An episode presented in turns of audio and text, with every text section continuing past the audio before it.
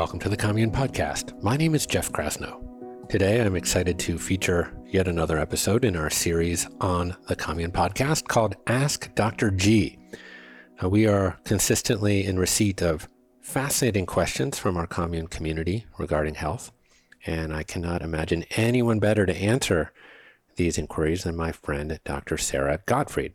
So, Sara has been kind enough to lend her considerable experience and knowledge here on the show to answering these questions. Dr. G is a Harvard educated physician, researcher, and educator.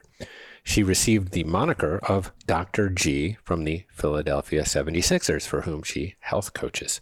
She has led commune courses on the topics of perimenopause and menopause, and happily we seem successful in luring her up to commune Topanga on a regular basis, where she is leading retreats with my long suffering better three quarters, Skylar.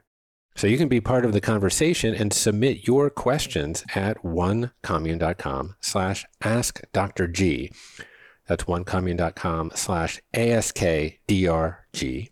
And to learn even more from Dr. G, you can watch her free commune masterclass, Women, Food, and Hormones at onecommune.com slash menopause. And we're so grateful to those of you who write us reviews on Apple Podcasts that we created an offer just for you 30 days of free commune membership. That's all access for a whole month. Just scroll down to the review section and tap write a review. Then email support at onecommune.com with a screenshot of your review, preferably a good one, to receive your free all access for 30 days. Okay, in today's episode, Dr. G and I discuss libido, more specifically, how women's sex drives and relationships to sex change as they age. We explore both hormonal and other physiological factors that impact libido, but also lifestyle factors like raising children and busier schedules. But don't despair. Dr. G provides hope for those looking to amplify their sexual energy. As always, this was a fascinating and titillating conversation, and I hope you enjoy it. Okay, without further delay, I present to you my dear friend, Dr. Sara Gottfried.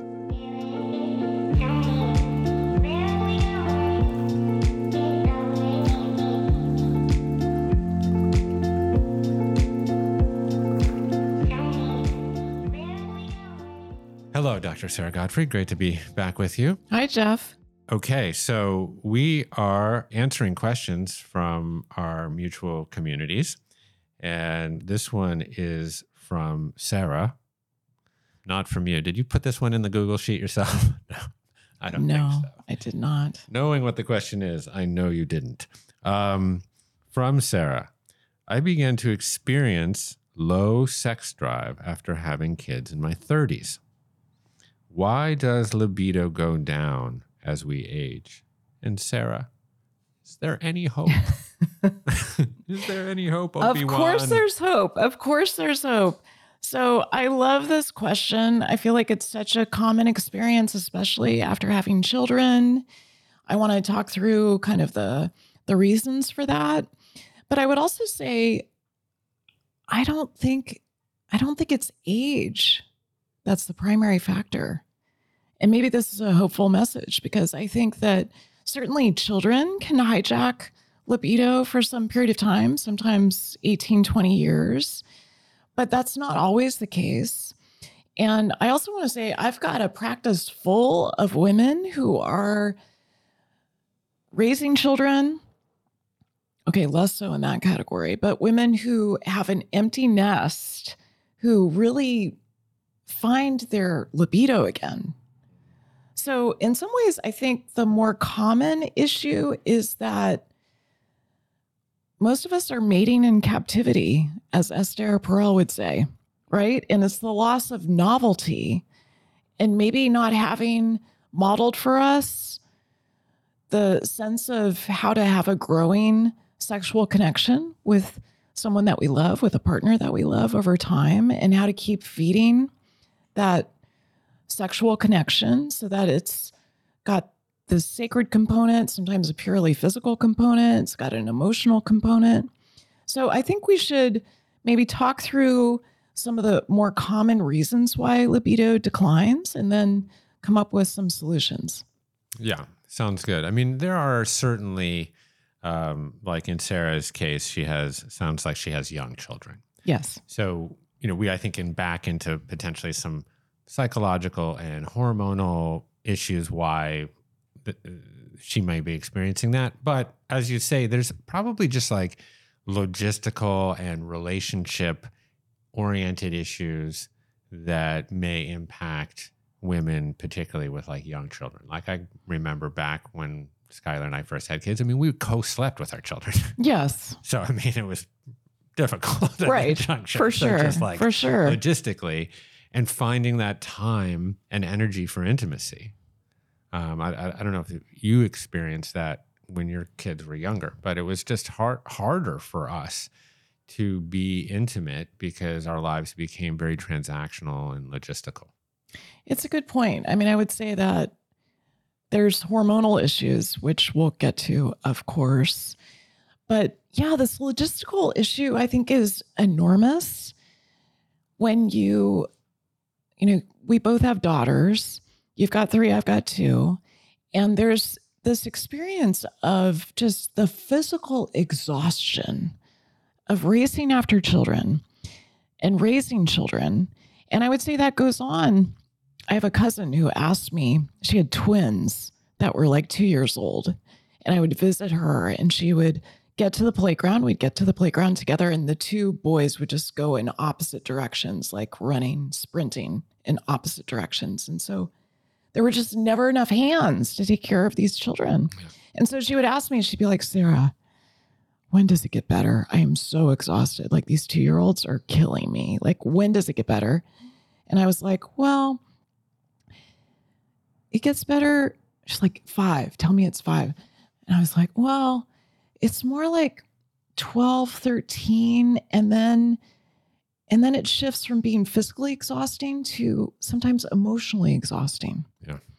So it's a lot, you know, trying to navigate and balance parenting with this sacred sexual connection.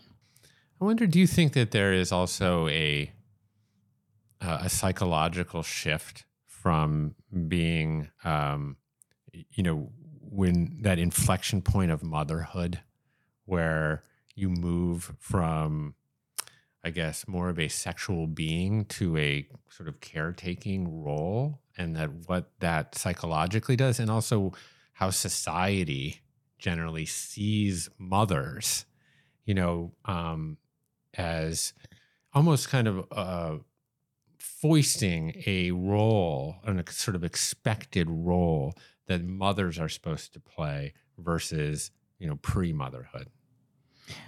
I think that plays a huge role. And so I'm to I'm to take off my doctor hat here and sort of speak more as a fellow human. There's definitely a huge psychological change that occurs when you go from the we of 2 to the we of 3.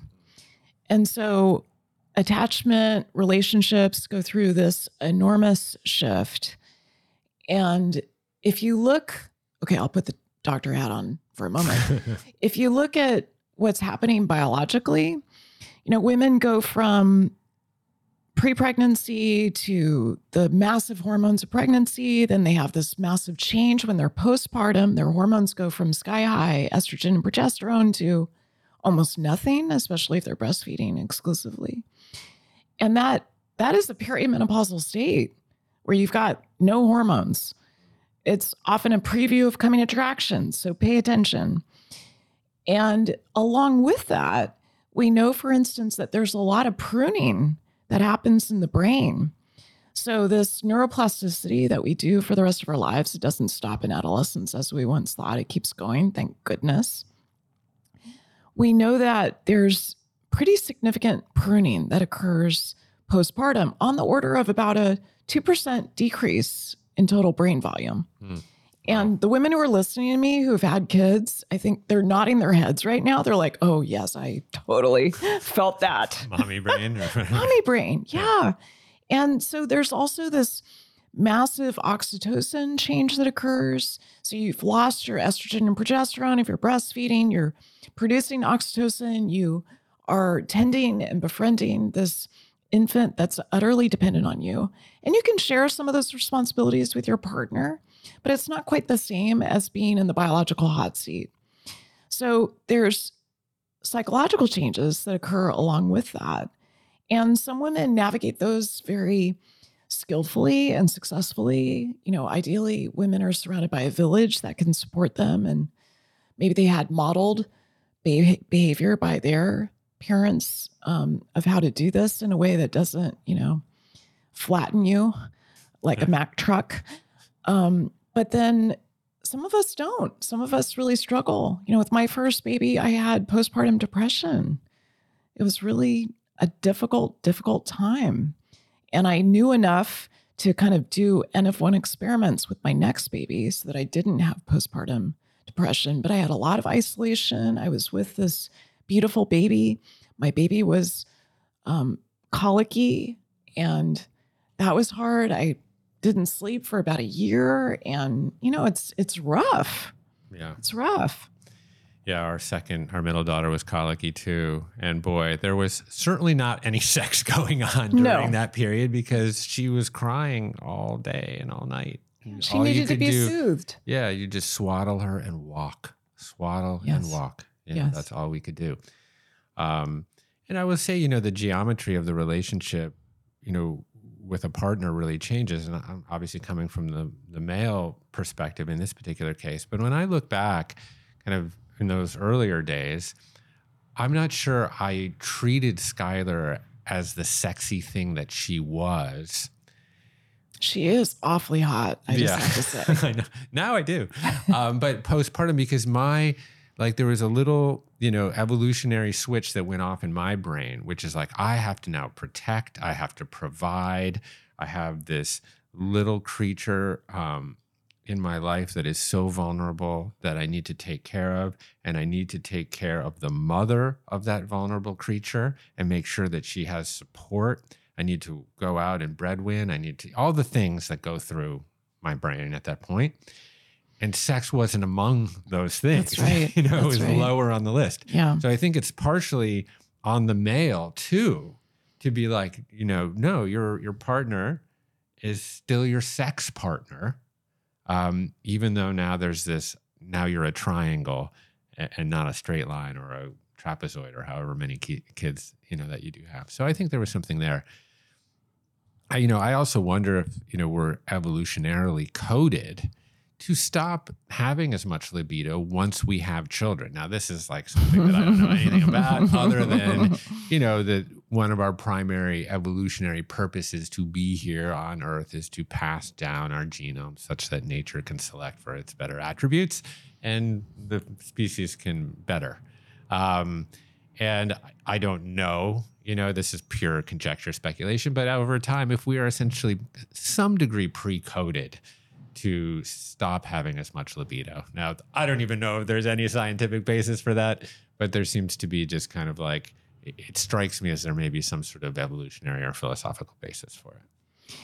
I'm not an expert at that particular yeah. topic either, but I think it makes sense. It's, you know, it passes the common sense uh, question, but I, I think it's also, you know, there's a few exceptions to that rule. And I'm thinking in particular about uh, one of my neighbors um, when I used to live in Berkeley, Ayelet Waldman so married to Michael Chabon, um, the Pulitzer Prize winning author. And so she's been very public about the uh, swinging from the chandeliers, the incredibly satisfying sexual life that she has with Michael. In fact, she went on Oprah when Oprah was still running her talk show talking about this. And she received so much pushback when she talked about how she prioritizes her marriage and her connection attachment to her husband and how um, good sex has been sort of you know part of the the consequence of that. So i do think that there are exceptions but for the most part i think we're most people are struggling with libido and i want to give that hopeful message that you can pick it up again.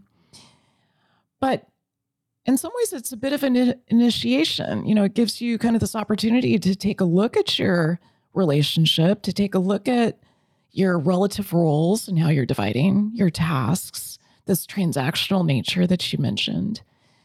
And while I would say that about 70% of decreased libido is hormonal, it's part of this much larger ecosystem of metabolism. Like, what is your metabolic health like? Yeah. How are your mitochondria? Energy. Pure Energy. energy. That's it. Yeah. And how to- are you yeah. managing your energy? Yeah. And there's the relational aspect as well. Do you have a secure attachment? Are you someone who's more anxiously attached from the way that you grew up or a more avoidant attachment? So there's so many things to consider here. And then, you know, you just layer in some of these other pieces like just the role of sleep and how essential that is to feeling like you've got a good sex drive. Yeah, we, we live in a, such a strange, um, sort of ambivalent culture as it pertains to sex. Like we're both incredibly libertine and puritanical at Yes. the same time. So like it's So confusing. it's yeah, like in the palm of your hand, you can order up any form of imaginable kink, you know, momentarily. So whatever, you know, bondage, threesomes, you name it, you can get it in a second. Yet we can't really even talk about it half the time. That's right. You know what I mean? We can't even say what we want or what we're curious about or what we want to try. And so I think that there is that. I mean, that obviously comes back to like how good are the other parts of your relationship with your partner such that you uh, can be honest about that sort of thing. Like, hey, I want to try this kinky little thing um, because that novelty will help me feel like I want to have sex more. Yeah, it's such a good point. It's such a good point. And I think that um, a lot of folks don't realize that novelty is so critical. And so this relational piece is is so important. I think it might be helpful to talk about some of the hormonal changes that occur because there's some actually new literature on this that Yeah. I find really interesting. A hundred percent. I think like we've bracketed the the more relational, psychological, societal components of it, and I think that, uh, as you say, hormones is a significant part of the equation. So, what's happening here? Well, one other thing societally that I think is worth mentioning is that it's not just that we've got this puritanical vibe that keeps us from talking about it, along with the accessibility that you mentioned. Physicians totally fail Yes. people right and left. So when I went through my medical training, you know, 30 years ago, I was taught to ask here's the sexual history. I was taught men, women, or both. Like that was it. So it's probably a little more nuanced and you know more uh, gendered than than uh, what it was before. But I just I gave a talk on this recently, and I looked at okay, what are medical schools doing? Have they evolved in their asking about the sexual history and making sure that their patients are having sexually satisfying lives? No, we've gone in the wrong direction. So only about 44% of US medical schools even teach about how to give it how to take a sexual history. 44% so that means 56% are not. And so a lot of physicians just don't feel comfortable asking about this. And so you know where is this woman to go to get help? She's coming to our podcast to try to get some help. Oh no! Now I feel really bad for her.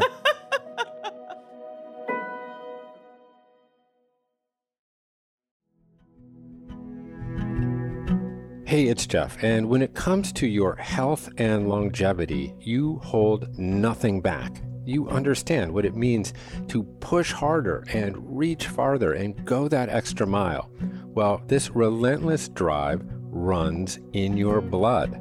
That's why InsideTracker provides you with a personalized plan to build strength, speed recovery, and optimize your health for the long haul. Created by leading scientists in aging, genetics, and biometrics, InsideTracker analyzes your blood, your DNA, and fitness tracking data to identify where you're optimized and where you're not. You'll get a daily action plan with personalized guidance for the right exercise, nutrition, and supplementation for your body. And when you connect InsideTracker with your Fitbit or Garmin, you'll also unlock real time recovery pro tips after you complete your workout. It's like having your own personal trainer and nutritionist right there in your pocket. If you're interested in this innovative service, I've got great news for commune listeners. For a limited time, you can get 20% off the entire InsideTracker store. Just go to insidetracker.com forward slash Dr. G. That's insidetracker.com forward slash DRG.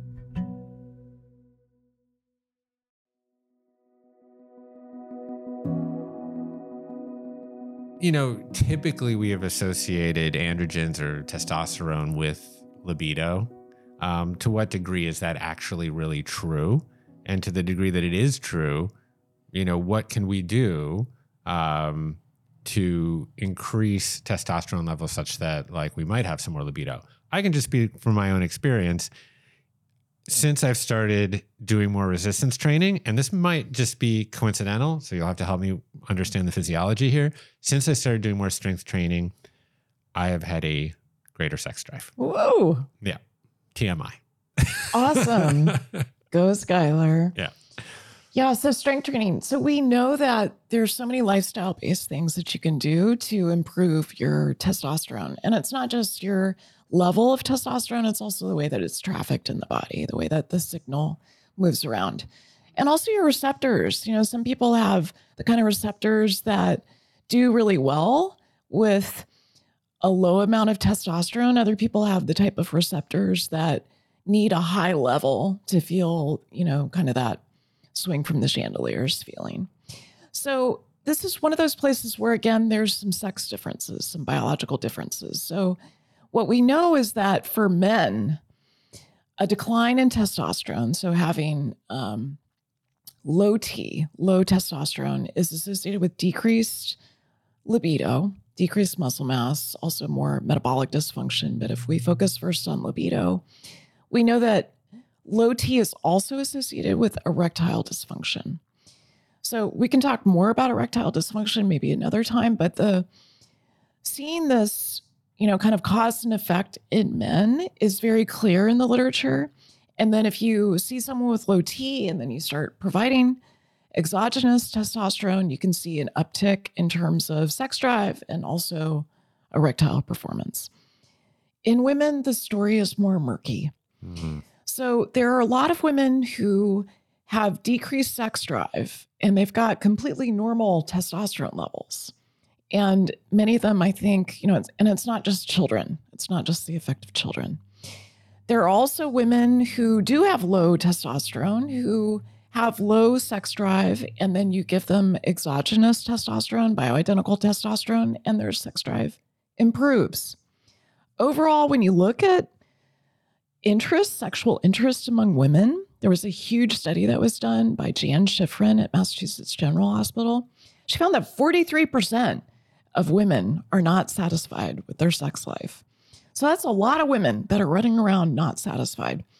And so I wish I could say that there is a really clear hormonal profile of a woman with low sex drive. The story is that it really varies, and you have to look at an individual woman and you really have to do N of one experiments, you know, like a trial of DHEA, a trial of testosterone, a trial of some of the lifestyle factors that you've talked about, like reducing sugar, reducing refined carbohydrates, addressing stress and high cortisol, strength training, you know, some of those lifestyle based things, more protein, um, certain forms of protein that can help with low testosterone. That said, there is a woman who is at the University of British Columbia, Rosemary Basson. Oh, Rosemary, who's done such important work, Very sexy name. isn't it? Yeah. Totally. Rosemary Basson. And she studies sex. So she's she's contributed so much to this literature on women and sex drive and I really encourage you to take a look at some of her papers. She has a more recent paper showing that there are a few biomarkers, the kind of things that I measure in all of my patients, uh, regardless of sex and gender. For instance, low DHEA and low cortisol are associated with decreased sexual interest and desire. We used to call it, the medical term for it was hypoactive sexual uh, dysphoric disorder, and we've changed it from HSDD to sexual interest and desire disorder.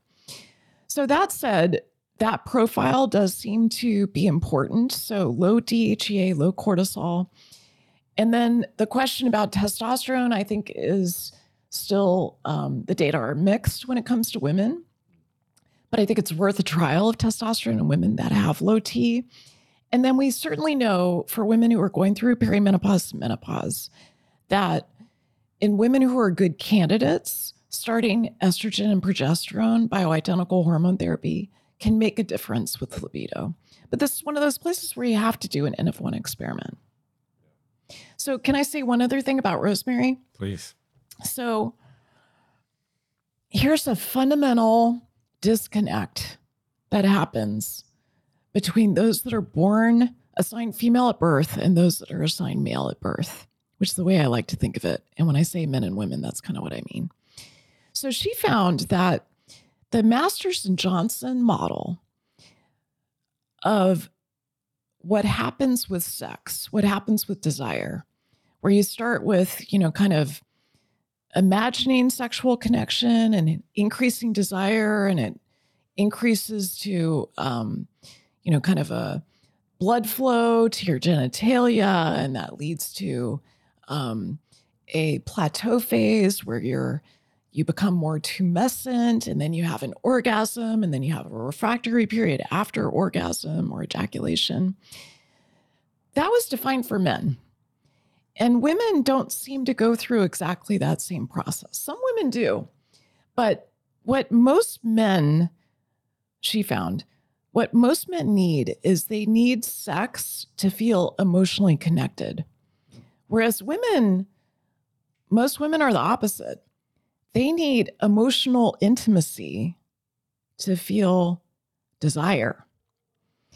So it kind of, unless you understand that, it kind of sets you up for this problem in your relationship where the guy is looking for sex to feel connected and the woman wants the connection before she's open to sex. Mm, so interesting. It's super interesting. Yeah. And once men understand that and realize that if you do the dishes the way that you did last night, Jeff Krasno, that that creates emotional intimacy and it makes for a much better evening if you have sex on the mind. The it's problem critical. is I do the dishes so often there's no novelty to it anymore.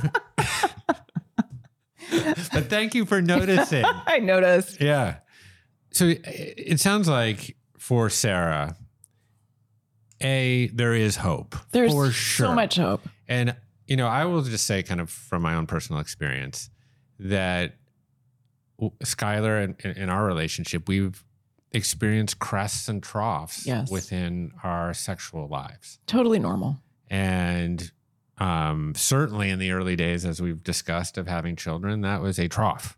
Um, and but it crested again, and it's cresting. Yay! Yeah. So, Hooray for the crest! Yeah. And but that is life. Life is a yin and yang. Life is a is is abundance and periods of fallow and and it's it's it's a navigation of crests and troughs. And so but it sounds like you know if you want to if you know sarah is really looking for more sexual intimacy in her life that there are some active things that she can do.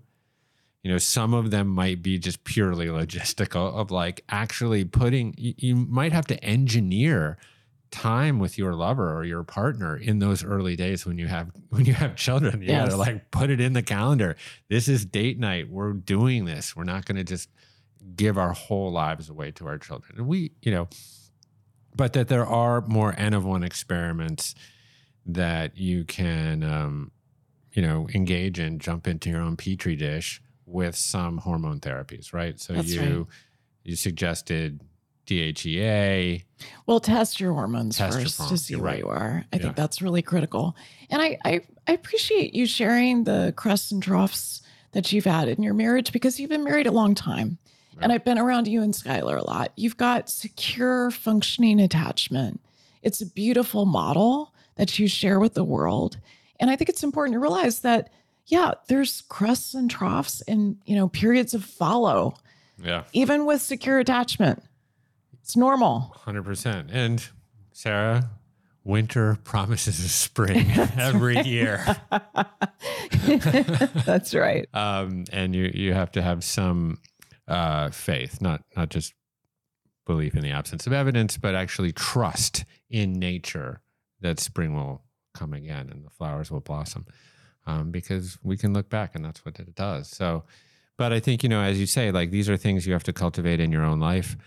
I also 100% agree with you. I, I use the um, the example of strength training just because for me that's been a bigger thing recently, but it certainly has upgraded my my metabolic health and my underlying capability to produce energy more efficiently. And when I feel more vibrant and energetic as a human being, that's going to carry over into all elements of my life, including sex. Yes. So It's huge. And it's, you know, I I appreciate this point about making time for it.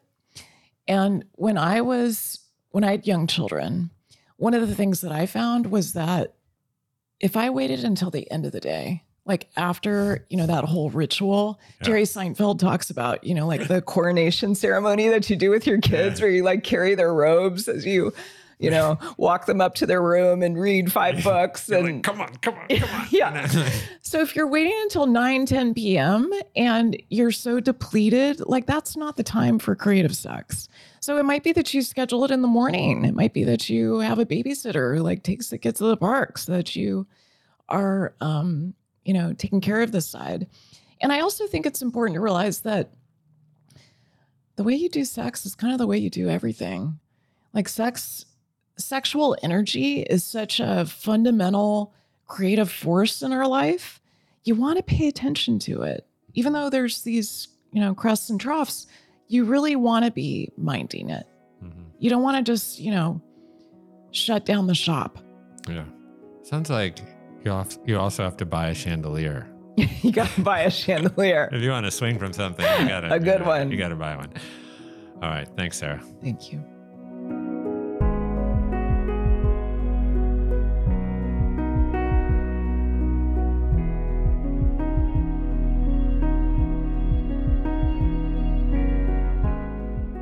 Thanks so much for listening to our new Ask Dr. G series.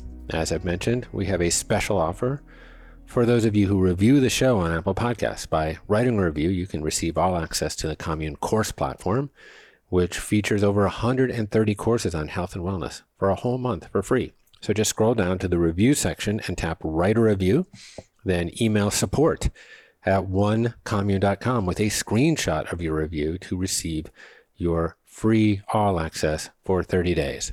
And preferably, it's a positive review. Of course, feel free to reach out to me directly anytime at jeffk at onecommune.com.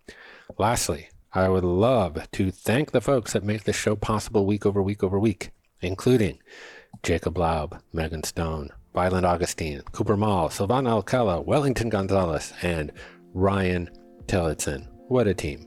Okay, that's all from the commune for today. My name is Jeff Krasno, and I am here for you.